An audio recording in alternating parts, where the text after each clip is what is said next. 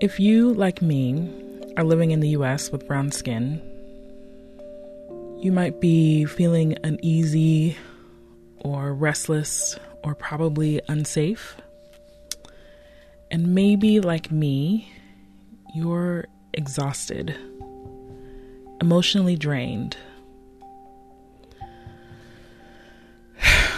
I'm tired, y'all.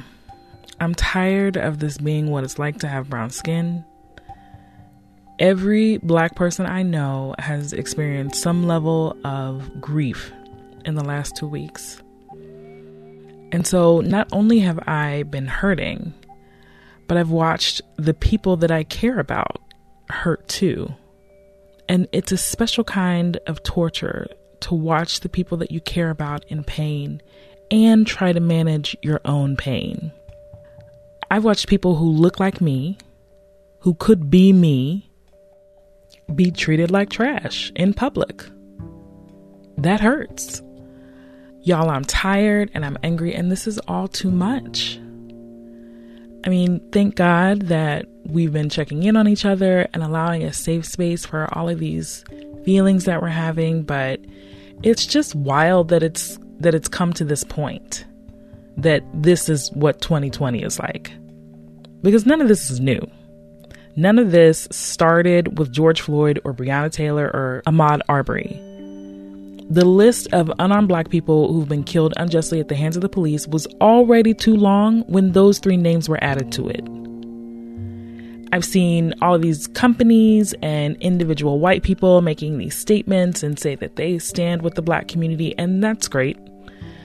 But I want to see that sentiment take root because these are things we've all heard before.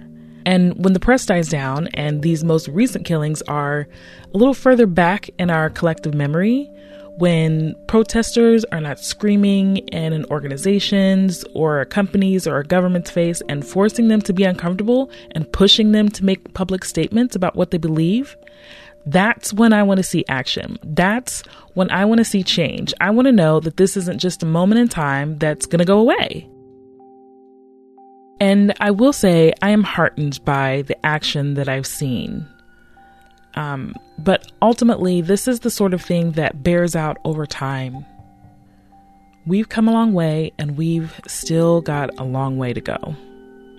But I do, I, I want this to stick. If if you're an institution of some sort and you're just now getting it, if you just woke up, fine, okay. I mean, you should have been woke, but okay, you you just now waking up. All right.